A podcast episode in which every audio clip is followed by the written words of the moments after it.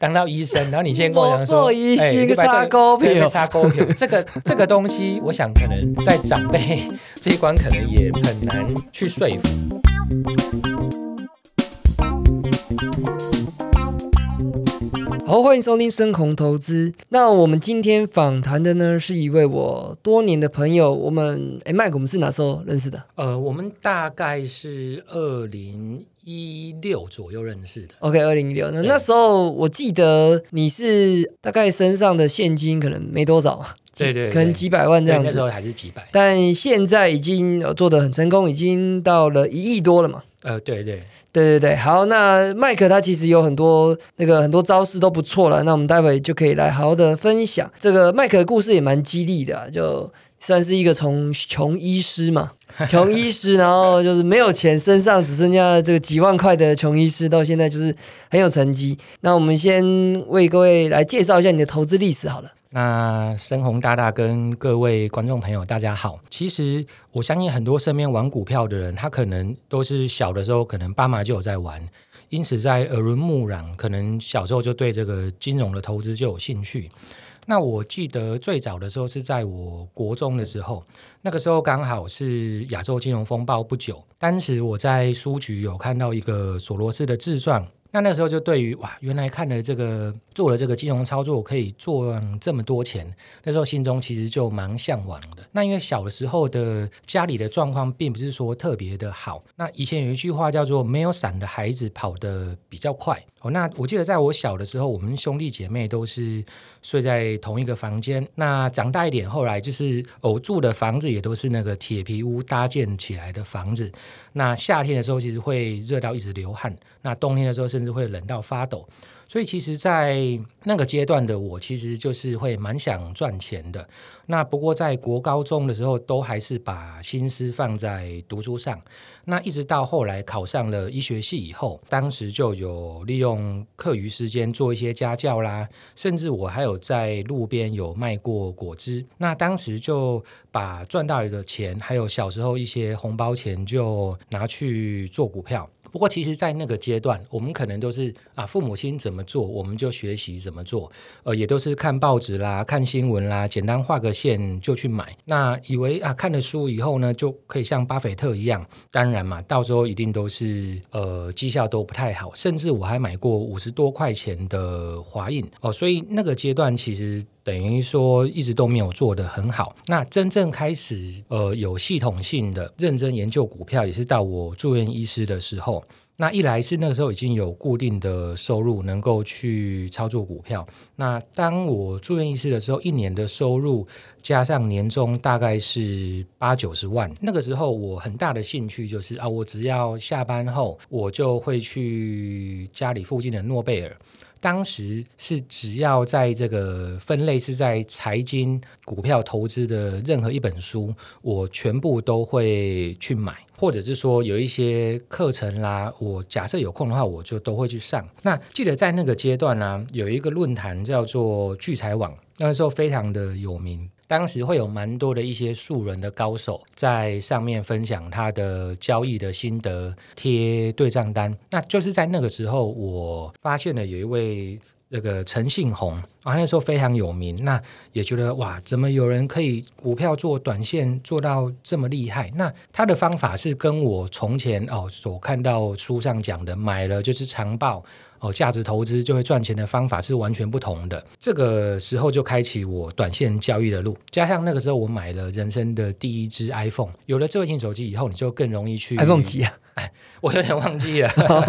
哦，对，那那个时候你就更容易，就是有空的时候就看一下盘嘛，就开始就是慢慢的练习短线的交易。我印象蛮深刻的，大概在我住院医师第三年的时候，那个时候股票的一年的获利大概就到一百多万，等于说加上我的本业，那时候大概一年可以赚两百，其实在那个阶段已经算不错了。不过因为我、啊，本业加本业加股票获利加起来两百，对对，那时候本业大概九十嘛那其他获利大概一百多。不过因为我自己本身是还蛮喜欢就是吃喝玩乐的，所以会去吃一些大餐啦，或者是呃出国去玩。哎，我看你现在都每个周末都 哇去什么什么韩碧楼啊，去哪里哇，非常的会享受。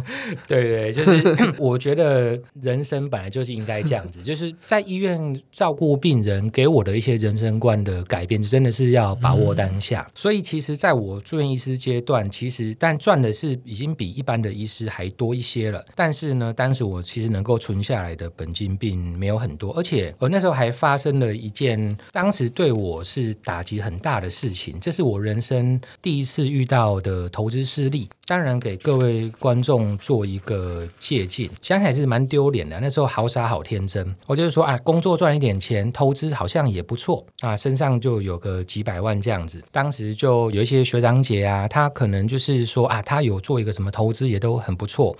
那我就跟着去听，那就说啊，当时介绍的那位朋友就说啊，他是做一些房地产啦、医美的一些投资啦，都有一些蛮固定稳定的收益。那我听哎还不错哎，每个月好像都有四五趴，哎一年加起来搞好也有五六十趴哦，哇听起来很赞，而且又不用动脑筋，嗯，就钱放着就有钱啦。啊，那我当然就把钱投入嘛，投入一开始哎，他的名义是什么？他的名义其实就是可能就是跟他投资合伙，那他给你一些固定的收益。这样子，对，他但他没有说他是靠什么赚的。他有讲说就是做一些房地产啦，做一些医美啦，做一些。但其实，在那个阶段，我都还不是那么了解嘛。因为住院医师，其实我几乎所有时间都花在医院里面了。而且对方为了取信我，他还跟我写了一张本票哦。比如说我当时投了多少钱，他就写了这张本票给我，跟我说：“哎，有什么状况，反正。”这个本票都可以拿到钱，看起来好像真的很安心嘛。那结果想不到呢，加入没多久之后呢，这个老鼠会吧就爆了。那所以这些钱就血本无归啊！一直到现在，我这张本票都你要报的报的那一天是什么样的状况才知道爆了哦，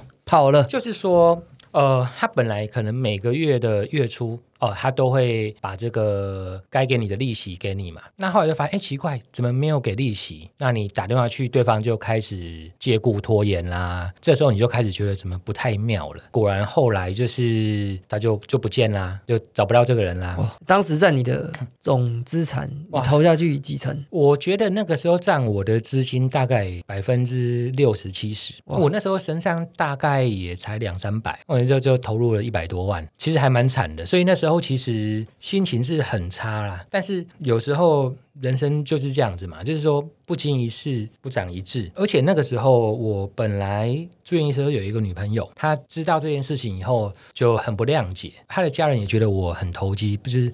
不好好的只当个医生，为什么要去呃学做股票？那做了股票以后，又把钱拿去做这些投资，又把它赔掉了。那其实我都有一直跟的女朋友讲，说我其实我的梦想并不是说只想当一个医生，因为我可以看得到我的前辈哦，我们的主任。或者我的一些前辈，他们的生活模式，我不想说一直做一位医生，我有希望可以去更多的地方，多去看看这个世界。可是当医生这个职业，我们都知道他其实是非常忙碌的，所以他是没有办法带给我想要的生活。因此，我一直在努力的寻找，还有没有别的方式是能够。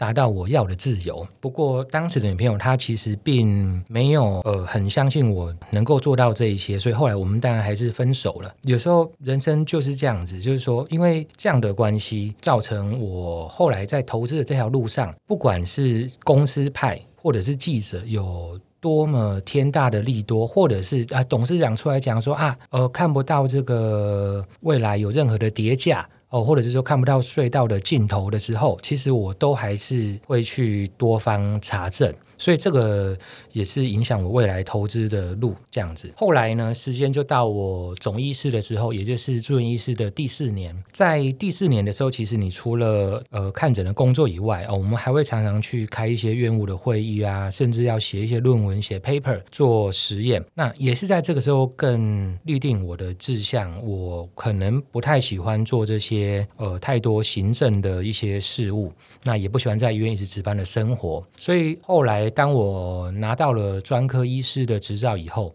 哦，我就出来开业了。那这开业了以后，又是另外一个人生的开始。呃，我都会跟我的朋友说啊，以前在医院啊，常常开的会都是啊，讨论病例啦，讨论这些病人的状况。那出来了以后呢，我常常开的会是读书会。那这个读书会就是跟一些朋友讨论一些股票、一些投资。那以前在医院，我们看 paper 是在讨论啊，怎么去治疗患者。那现在我看的一些论文、一些 paper 都是一些卷上的研究报告。对，那接。接下来的那一段时间，人生就是在看诊以及操盘当中取得一个平衡。在开了业一段时间以后啊，那当然我们都是希望能够把规模做大嘛。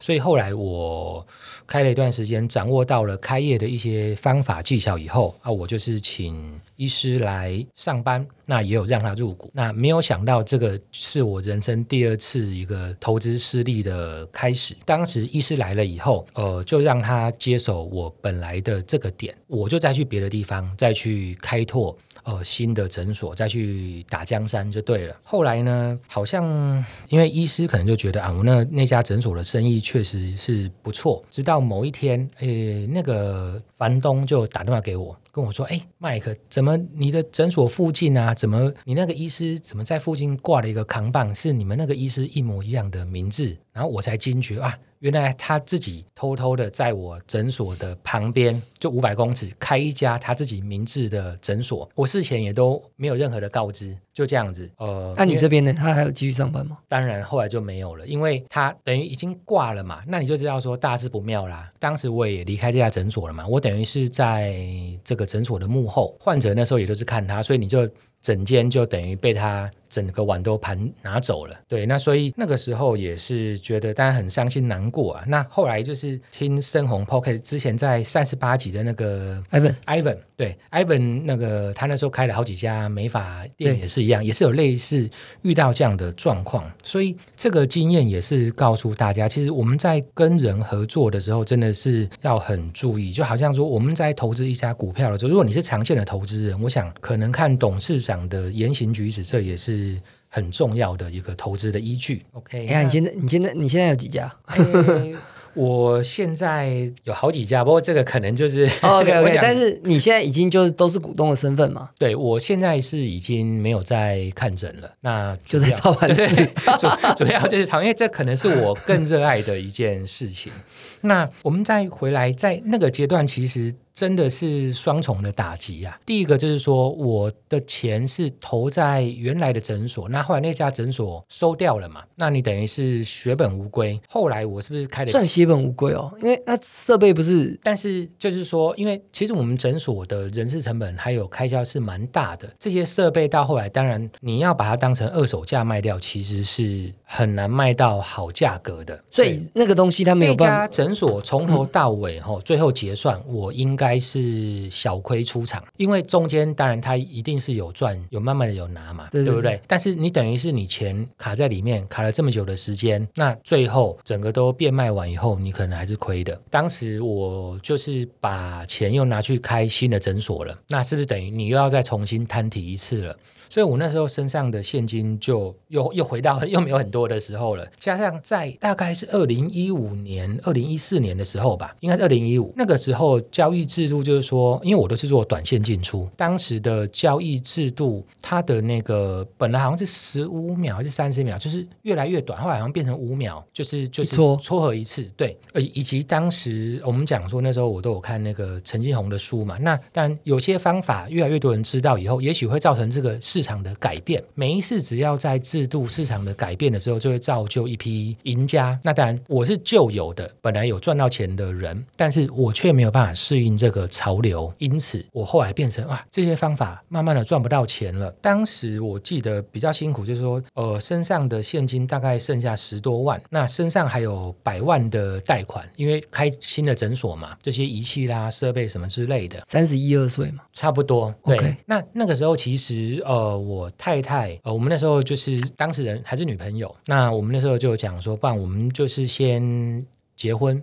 所以那时候结婚，我们是先登记，也没有宴客，也没有去出国去蜜月啊。我那时候真的就是很认真的工作，那当然也很感谢。太太她那时候愿意就是陪伴我，都没有办什么婚礼啦，也没有什么这些。对，那那时候真的是交易的低潮，就是说我每个月的短线交易的金额可能到五千万到一亿，可是你每个月看到最后月底都退用完了，还是每个月大概就是亏个五六万，亏个七八万，连续一段时间，说真的你是受不了的。虽然我真的是对股票是非常有热情，很喜欢研究，很喜欢看，我可能随时随地都在想想有没有什么策略，但是还是赔钱。当时因为房子是租的嘛，那加上又有一些呃养家活口的压力，真的是那时候真的是压力很大。一直到后来，就是在这个时候，我就是遇到生命中的贵人。这个人，我相信很多网友大概也认识，他就是快乐大。快乐操盘手，当时我也是在聚财网上面看到他的文章，看到他从负债三百多万到他一路慢慢的赚回来，到现在已经财富自由了。我那时候看到他的文章，我真的几乎从头到尾是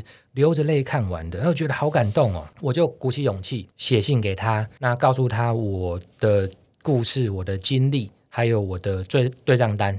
他就很好的就是说，好，Mike，那你就带着你的资料就来找我。那我记得那一天下午收盘后，哦，我们就是约在台北市的一家茶行。那我就带着我的对账单去拜访他。快乐大看完了以后，他也觉得啊，我真的是对股票很有兴趣，只是好像一直找不到一条适合自己的方法。于是呢，他就有跟我说，那。让我去他的交易室，那我就拜他为师。因为他的指点，以后真的就开启了我另外一个不同的人生。所以，他一直是我的一个。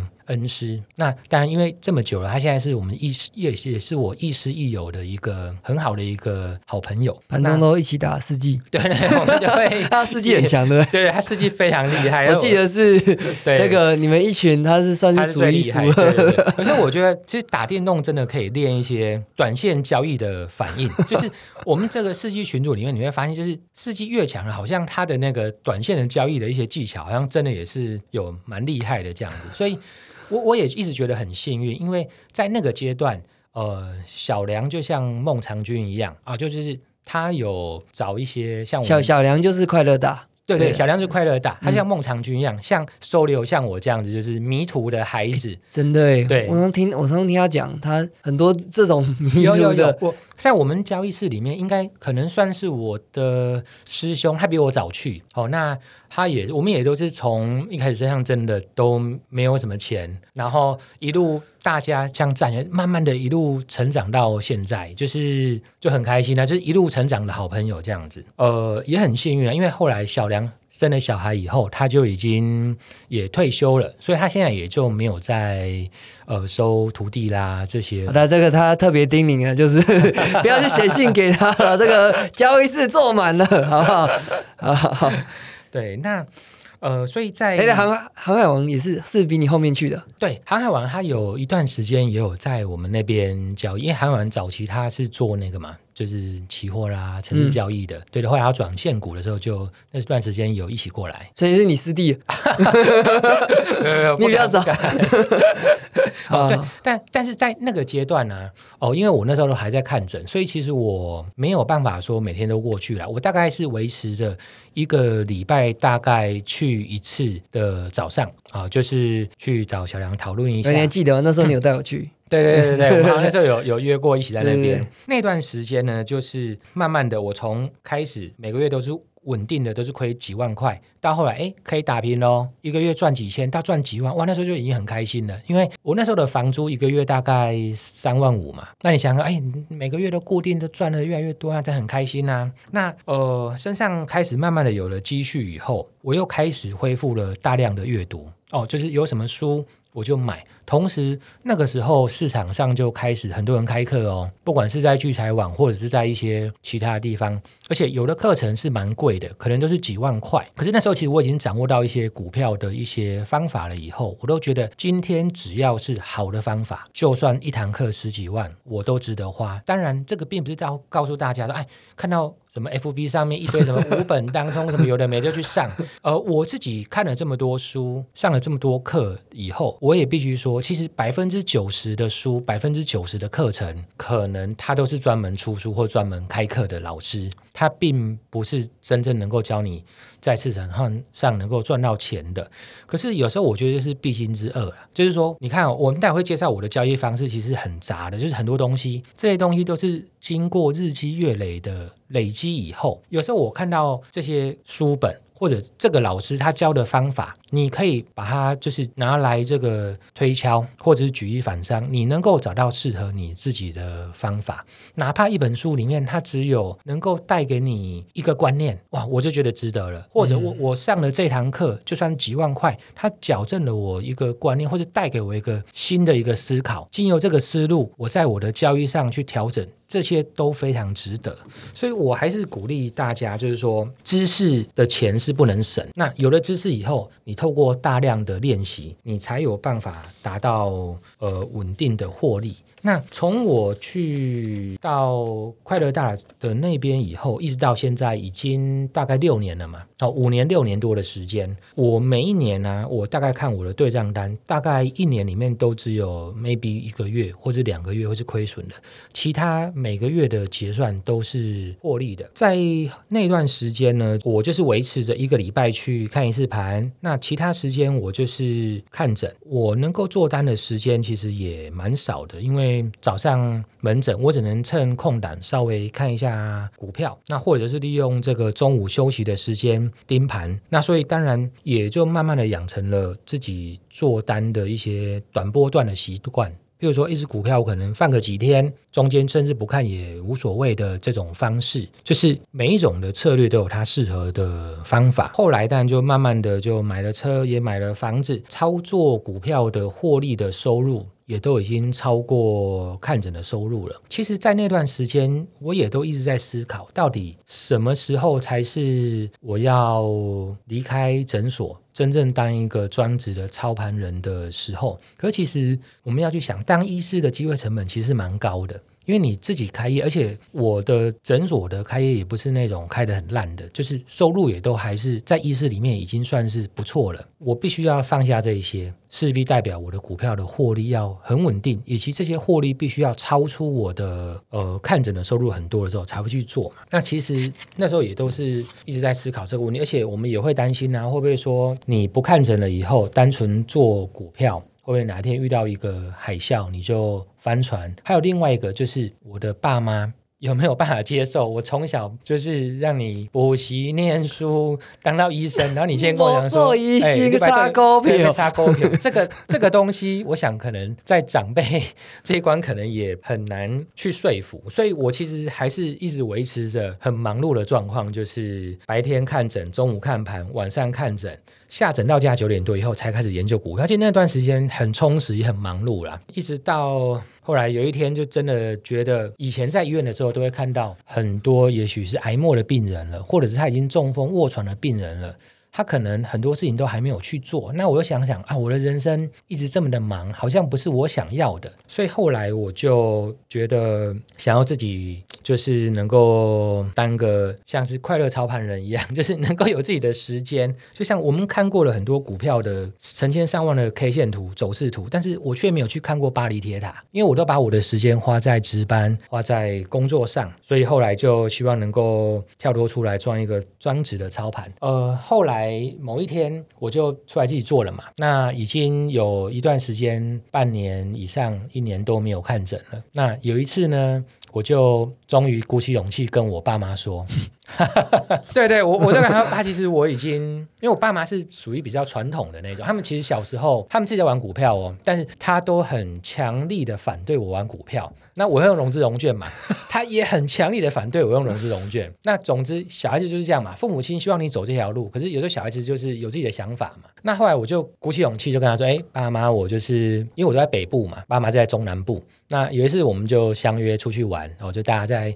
住饭店，晚上在喝酒的时候，我就跟他们讲说，哎，我其实已经有半年到一年的时间都已经没有在当医生了。他们就吓一跳，那那你都在干嘛？那我我就，但他们本来就在玩股票，但他们其实并没有很详细知道我到底做的怎么样。那我后来就有跟他们讲，其实我现在股票的收入其实就已经远远的超过我烫着，甚至于我们讲我们每个月的生活的花费，其实它所占在我们的交易成本里面就已经是很少了哦。他们我那时候讲完以后，其实我爸是我看着他是泛着泪的。那但相信他这个是喜极而泣啊，并不是说，并不是说啊，你这高高兴啊。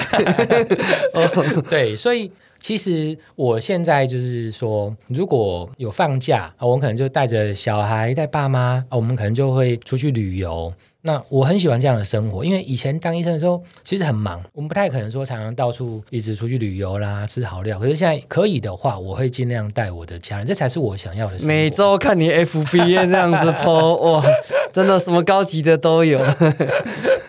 对，我自己也蛮爱吃美食的。好，所以这是你哦，你的这个投资历史还蛮蛮蛮详细的，蛮诚恳的这样。那因为已经差不多半小时了，然后我们下一集就来讲你的。投资方法哦，那蛮有趣的啦。因为麦克，我记得之前我呃看到你赚钱的时候，就我们这种大部分人成产的这种崩盘期，都是你赚钱的时候。哎，包含这个八月是吧？八月的崩盘，哇，你也是赚钱呐。这个，所以下一集来听听看麦克的投资方法。